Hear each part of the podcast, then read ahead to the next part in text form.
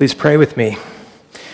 Lord, on this holy night, I pray that you would open our hearts to hear how much you love us. Thank you, Jesus, for coming. Help me now as I preach, for I ask it in your name. Amen. You may be seated.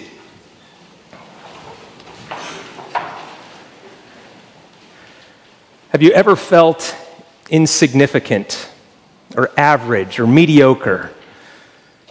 I like the word common. Have you ever felt common? I have. As I was graduating college, I sat one time for an eight hour professional exam to cover the fundamentals of engineering. And in order to pass this exam, you had to score a 75% or better. You know what I scored? 78, a whopping 78%. It was enough to make it past the cut line, but pretty far from the top. And I felt like an average engineer. I have to imagine that some of you know what that feels like. Maybe you're feeling like that this evening, feeling kind of common, kind of average.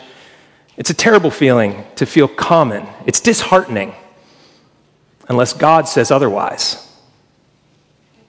To hear that the Lord loves you enough to come on Christmas Eve changes everything.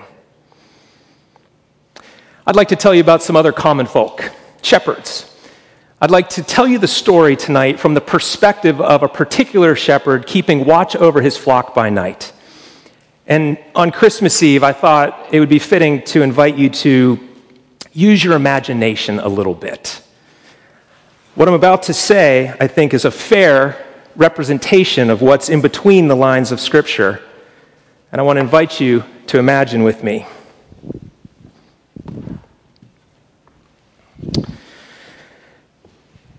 Shepherds are indeed common. There are lots of us all over the Middle East.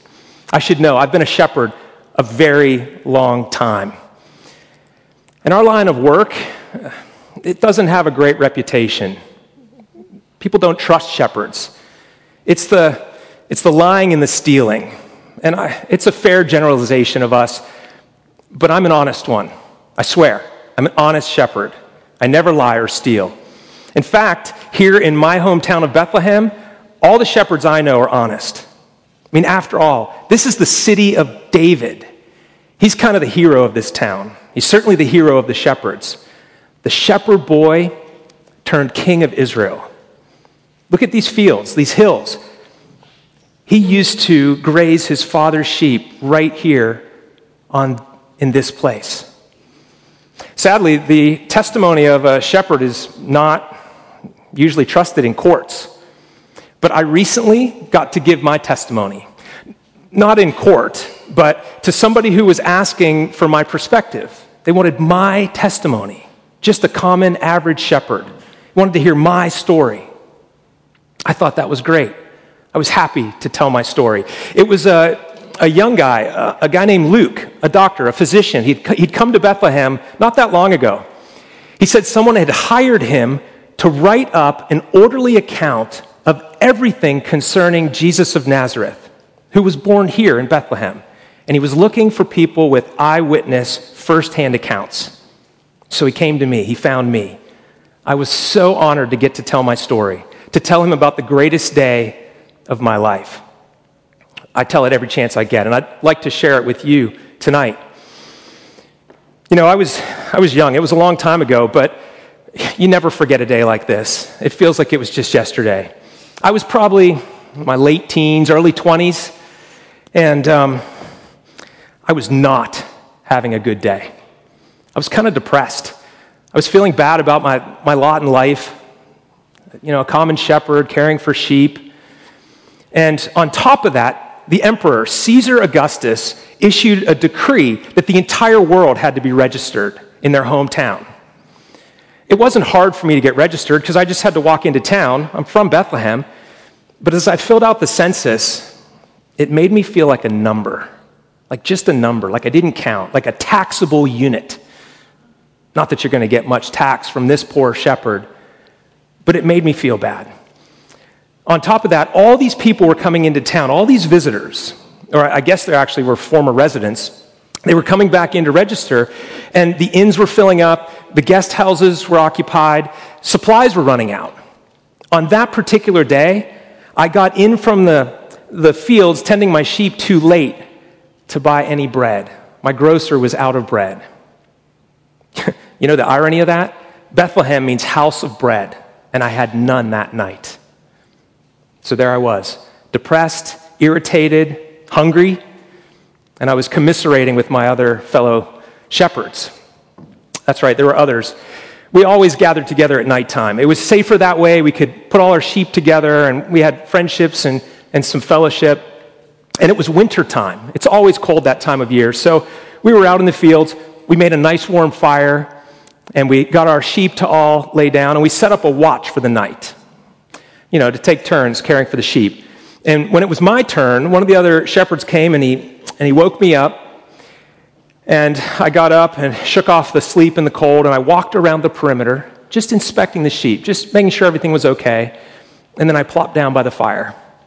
It was warm. I enjoyed that. I was looking at the wood as it crackled. It was a calm night. The other shepherds had all fallen back asleep, and one of them was softly snoring. As I listened to the rhythm of his snoring, I looked up, and it was a really dark sky. Beautiful. A million stars. It was so big and amazing. But you know what it did? It made me feel really small. made me feel small. As I was having that very thought, my entire life changed. Straight from heaven, an angel appeared in brilliant, blinding glory. It was terrifying. He was so bright, it woke everyone up. One of the shepherds let out a shout of fear. I scurried back from where I was sitting and covered my eyes like this. It was terrifying. We all thought we were going to die. And the sheep, well, they didn't run off or anything, but they all stood up and they started bleating and making sounds like they were terrified too. We thought we were going to die. It was horrible. And the, the angel, he, he opened his mouth and began to speak. And it sounded deafening. It was like standing next to a raging river. And he said to us, Fear not, for behold, I bring you good news of great joy that will be for all the people. I kind of got hung up on that word all. Good news for all the people. This wasn't news just for emperors and rulers and kings and rich and famous and important people. This was for people like us, commoners, ordinary people. This was good news. It was hard to keep listening to the angel because he was just so glorious, but we were awestruck. He went on to tell us that an important birth had happened that night in our very town. A Savior had been born, Christ the Lord. And he said there was a sign that would go with it. You will find, he said, a baby wrapped in swaddling cloths and lying in a manger. And right as he said this, I, don't know if it was dozens, hundreds, a thousand more angels. They all showed up and began praising and glorifying God, saying, Glory to God in the highest and peace on earth among men. It was the most amazing song I had ever heard. I wish you could have heard it. And as quickly, as suddenly as they appeared, they were gone. The darkness returned. It took a, a little while for our eyes to adjust. And when our senses came to us, we looked at each other and we said, Let's go over to Bethlehem and see this thing that has happened that the Lord has made known to us. As soon as we got the sheep settled back down, we ran into town quickly. Now, we'd, we'd seen newborns before, and even newborns wrapped in swaddling cloths, but never lying in a manger. What kind of sign is this? It's a very unusual sign. And you might think it would have been hard, actually, to find a newborn baby in a town, um, but it wasn't. Our town is very small, small town of Bethlehem, and no one keeps an oil lamp burning in the middle of the night. So we ran down two or three streets before we found a building with a light on. You know, on the, on the ground floor, we often bring our, our sheep in there when it gets really cold. And so the ground floor has some hay and stuff in it.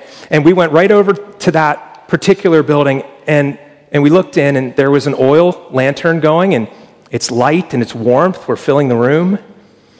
And there was some straw and hay, and we looked over, and there he was. Exactly as the angels had told us. There was a newborn baby wrapped up and lying in that manger. It hadn't been a dream.